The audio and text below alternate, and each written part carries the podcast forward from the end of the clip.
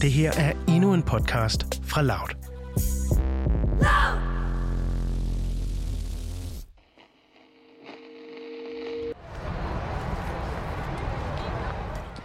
Nepalesiske Dinesh traver hver dag rundt i Lissabons gader.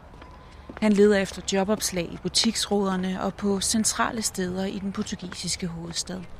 Han går ind i de restauranter, der stadig har åbent for takeaway, og spørger, om de kunne have brug for hjælp, selvom han godt kender svaret.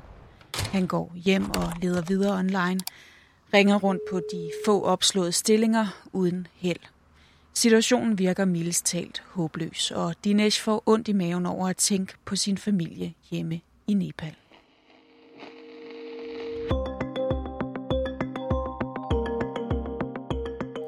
Europas migrantarbejdere er hårdt ramt af coronapandemien og de dertilhørende nedlukninger.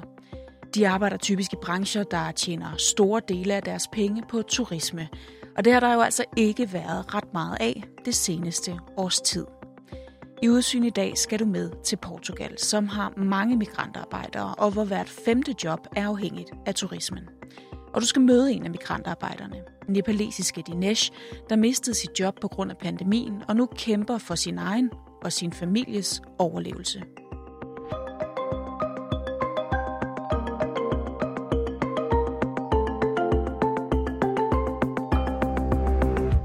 Lytter til Udsyn. Din vært, Christine Randa. how do I feed up my families and how do I survive day by day. Det er de to spørgsmål, der fylder allermest hos 39-årige Dinesh, som du skal møde her. Hello, I'm Dinesh. Uh, I'm living here in Portugal since three years and I, I'm alone here. Dinesh kom til Europa for fem år siden, da ham og hans familie mistede alt i Nepal. Maybe the world know uh, the, earthquake which had happened in Nepal and uh, one of the victim I am that and I lost my shelter home and I unable to get supports from the Nepal governments and uh, I came here uh, to take care of my families. Dinesh, øh, da der var et stort jordskæld i Nepal i 2015, der mistede han sin restaurant, som han havde i Nepal dengang. Og han øh, valgte så faktisk at tage til Frankrig, øh, til Europa, og har arbejdet der. Så har han arbejdet i Belgien, hvor han så havde nogle problemer, og så endte han med at tage til Portugal.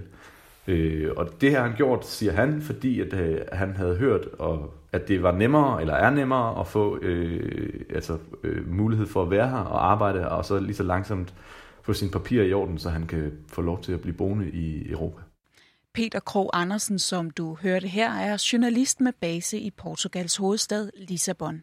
Og det er ham, der har talt med Dinesh, som han mødte tilfældigt, og siden har mødtes med en gang imellem over en kop kaffe. Øh, jeg har mødt Dinesh her i øh, Lissabon på et tidspunkt, hvor jeg skulle til det, som øh, er Portugals svar på øh, borgerservice, øh, og mødte ham i køen til, at vi skulle derind og få ordnet nogle papirer. Det er jo sådan, at når man er fra Nepal, så er der, og er i Portugal, som er et meget analogt land, så skal man øh, ret ofte ned til sådan et, et borgerservice sted. Og så faldt jeg i snak med ham og hørte lidt om, hvad det var, han øh, lavede her, og han fortalte mig om øh, sit arbejde, og at han stod der om formiddagen, fordi han simpelthen ikke har tid til at være der på andre øh, tider af døgnet. Ja, for i starten, altså før coronapandemien, der havde Dinesh masser af arbejde i en tyrkisk grillbar i Lissabon. Dinesh levede et, øh, hvad jeg vil sige, når jeg ser, hvad andre, eller hvordan andre migranter også lever her fra Nepal, sådan et meget øh, klassisk migrantliv fra Nepal, hvor han arbejdede øh, 12 timer om dagen, syv gange om ugen. Han har aldrig haft en feriedag eller en fridag, mens han har boet her i Portugal. Det starter øh, til middag, og så slutter det cirka til midnat. For det tjener han, altså mindstelønnen her i Portugal er 625 euro, øh, hvilket lige er lige omkring 4700 danske kroner.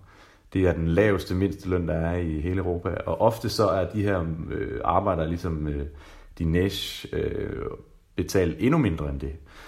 Så det var den måde, han levede på, hvor han øh, tjente de her øh, nogle gange 625 euro om måneden, nogle gange mindre. Deraf skulle han betale øh, cirka 300 øh, euro i husleje, og så 150 euro har han til sig selv om måneden til mad, og så sendte han resten af pengene hjem til sin familie. Penge, som Dinesh's familie i Nepal er fuldstændig afhængig af. Ja, men den er faktisk øh, alt afgørende, den indkomst, eller de penge, han sender hjem til Nepal. Øh, den betaler for mad, den betaler for tøj, og så betaler den for skolegang øh, til hans barn. Og han er, han er gift, så han har en kone, og han har så sin datter, og så betaler han også for sine forældre. Så Dinesh knoklede 12 timer om dagen, syv dage om ugen, og formåede altså at forsørge både sig selv og sin familie i Nepal. Men så kom coronaen. Men så skete der det, som der skete, øh, er sket for rigtig mange migranter hernede, det er, at øh, hans arbejde, altså han blev fyret for sit arbejde, fordi hans øh, restaurant simpelthen lukkede, eller den restaurant, han var ansat i, simpelthen lukkede. Og en af de ting, de øh, afsatte penge til her i Portugal, det var også penge til øh, folk, der arbejder i den, sådan, øh, hvad kan man kalde den, uformelle økonomi. Øh, og det, som Dinesh fortæller mig, der skete, det var, at hans arbejdsgiver søgte om de her penge, og han modtog pengene for øh, alle de medarbejdere, han havde, og så lukkede han øh, sin restaurant, og så forsvandt han ligesom. Så Dinesh har aldrig set nogle af de penge, som de har ligesom har fået i, i lønkompensationsordninger, eller hvad man kalder dem i Danmark, hvor, hvor man ligesom prøver at, at understøtte, at, at folk ikke skal fyre deres medarbejdere. Og så har han siden da sådan, øh, i foråret og sommeren, når han forsøgte at finde et arbejde. Han fandt så et, et nyt arbejde her i efteråret. Desværre færre timer, og derfor også mindre penge, øh, som han så havde i nogle måneder. Men da de begyndte på deres øh, lockdown her igen til november, der lukkede den restaurant også. Og så har han siden da været, øh, været arbejdsløs. The, this moment I'm looking job anywhere else doesn't matter. I will prefer to work hardly and uh, it will be good if I found the job. It will be help me to uh, take care of my families, take care of the my parents, and uh, it will be help me for the uh, food and living uh, here uh, normally. Peter, hvad lever Dinesh så af lige nu? Altså, hvordan overlever han? Jamen, det er et utroligt godt spørgsmål, fordi han lever faktisk øh, af blandt andet sin øh, udlejers nåde, fordi det er en person, som har sagt til ham, at han kan godt få lov at blive i sin lejlighed, øh, men mod at han så betaler de penge tilbage, eller betaler de penge, som han ikke får betalt i de her måneder, når han igen begynder at tjene penge. Og derudover så får han mad fra en af de lokale velgørenhedsorganisationer, øh, her i Portugal, som jeg også har talt med, som siger, at de hver dag ser nye ansigter. Ikke bare migranter, men også portugisiske familier. Så øh, han er lige nu en mand, der ikke rigtig tjener nogen penge, øh, prøver at finde et arbejde hver dag, og så ellers øh, lever på andres nåde og andres hjælp. Og Dinesh kan af gode grunde ikke sende nogen penge hjem til sin familie i Nepal lige nu, sådan som situationen er. Så de får hjælp af deres naboer i landsbyen. Det er så en hjælp, som så på et tidspunkt skal betales tilbage, hvilket jo, man kan sige, så giver en endnu dårligere udvikling, både, eller en dårligere fremtid for både Dinesh og sin familie, fordi de penge, som Dinesh ikke betaler af husleje her i Lissabon, de skal også betales tilbage. Så øh, lige nu øh, bliver både Dinesh og hans familie forgældet, kan man sige, af de her, den her situation. Og hvis pandemien og de dertilhørende nedlukninger fortsætter, så kan de næste ikke se, hvordan ham og hans familie skal få det hele til at gå op. Uh, I unable to get the jobs and I unable to pay the rents and I unable to survive my life again and I unable to send back money for my families and uh, uh, really it will be uh, looks like a dying date. Uh, we will be uh, like a death så for Dinesh og for Dineshs familie, der handler det her altså om liv og død. Og Dinesh kan godt forstå, at man skal passe på, at coronavirusen ikke spreder sig og at mange dør. Men hvis tingene ikke snart åbner op igen, og han dermed kan få et arbejde igen, så vil det have fatale konsekvenser for ham og hans familie. It's uh, our concern to to take care of the health, but if you don't have the things uh, to to survive to alive, then uh, it's better to die. So uh, we must be uh, uh, take care of the people, but for the people, you must be given to sources how to survive. If you don't allow it to work, then how they will be alive. Og Dinesh er langt fra den eneste migrantarbejder i Portugal eller i Europa i det hele taget, der står i en umulig situation lige nu. All of the immigrants have the same situation. I'm not only one victims who are falling trouble like this. Uh, all of the Nepalese uh, and others uh, communities has also same problem. En situation, som Peter kan bekræfte. Jeg vil sige, nu bor jeg selv i Lissabon, som er den største by og hovedstaden.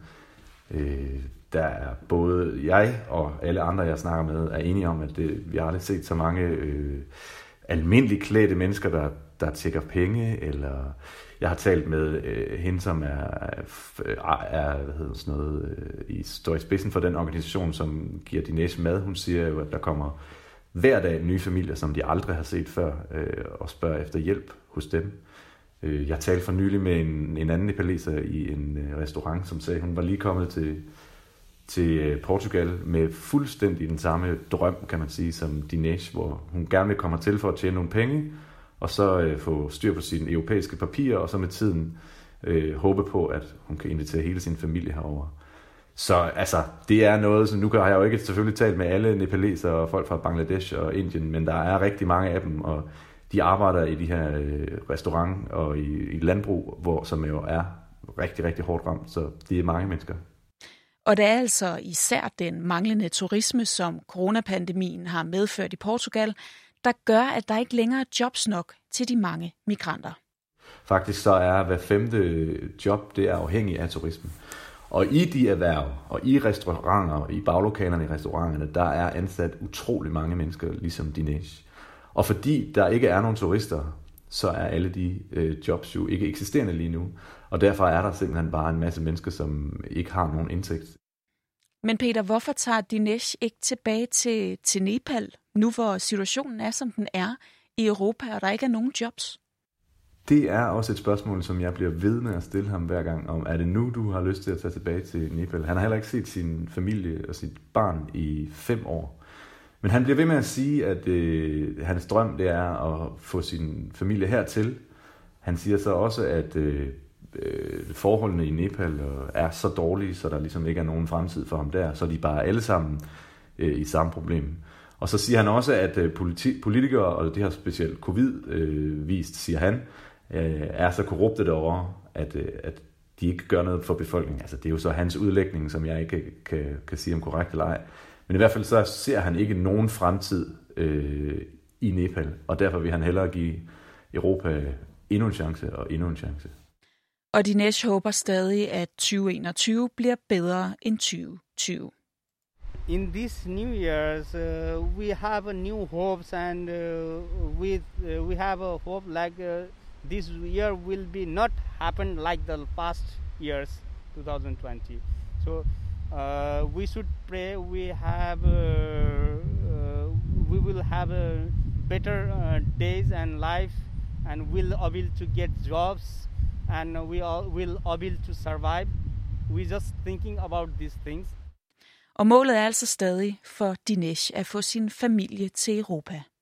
this year I will mm, I will try to um, bring my family if the situation is gonna be uh, Uh, right way and everything will be okay or got jobs then I will plan to bring family I have uh, this plan in this year Peter, øh, som du sagde tidligere, så er der rigtig mange migrantarbejdere i Portugal. Migranter, som jo langt hen ad vejen varetager de jobs, som de fleste portugisere ikke selv vil have. De står ude øh, bagved i restauranterne, de kører ud med takeaway, de går rent, de arbejder i landbruget. Hvad gør den portugisiske regering for at støtte de her migrantarbejdere under pandemien? Altså, Portugal får nok brug for dem igen på den anden side af det her. Altså man kan sige noget af det, som Portugal har gjort, og som også Spanien gjorde øh, ret tidligt allerede i slutningen af marts, det var at give øh, de her, den her type øh, migranter samme status som øh, lokale. Det vil sige, at man også kunne komme øh, ind på hospitalet og få hjælp, eller på skadestuen og få hjælp, ligesom en hver anden. Øh, og derudover så har de forsøgt at lave en, en hjælpepakke.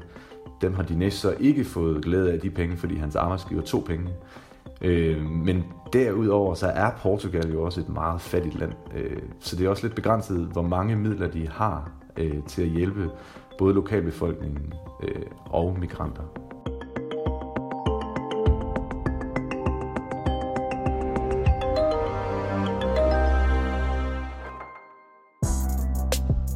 Her var en aktuel podcast fra Loud. Og hvis du er til mere god journalistik, så abonner på vores podcast Feedet.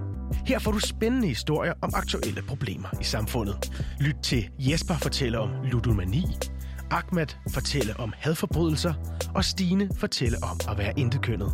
Lyt videre nu. Find Feedet i din podcast-app.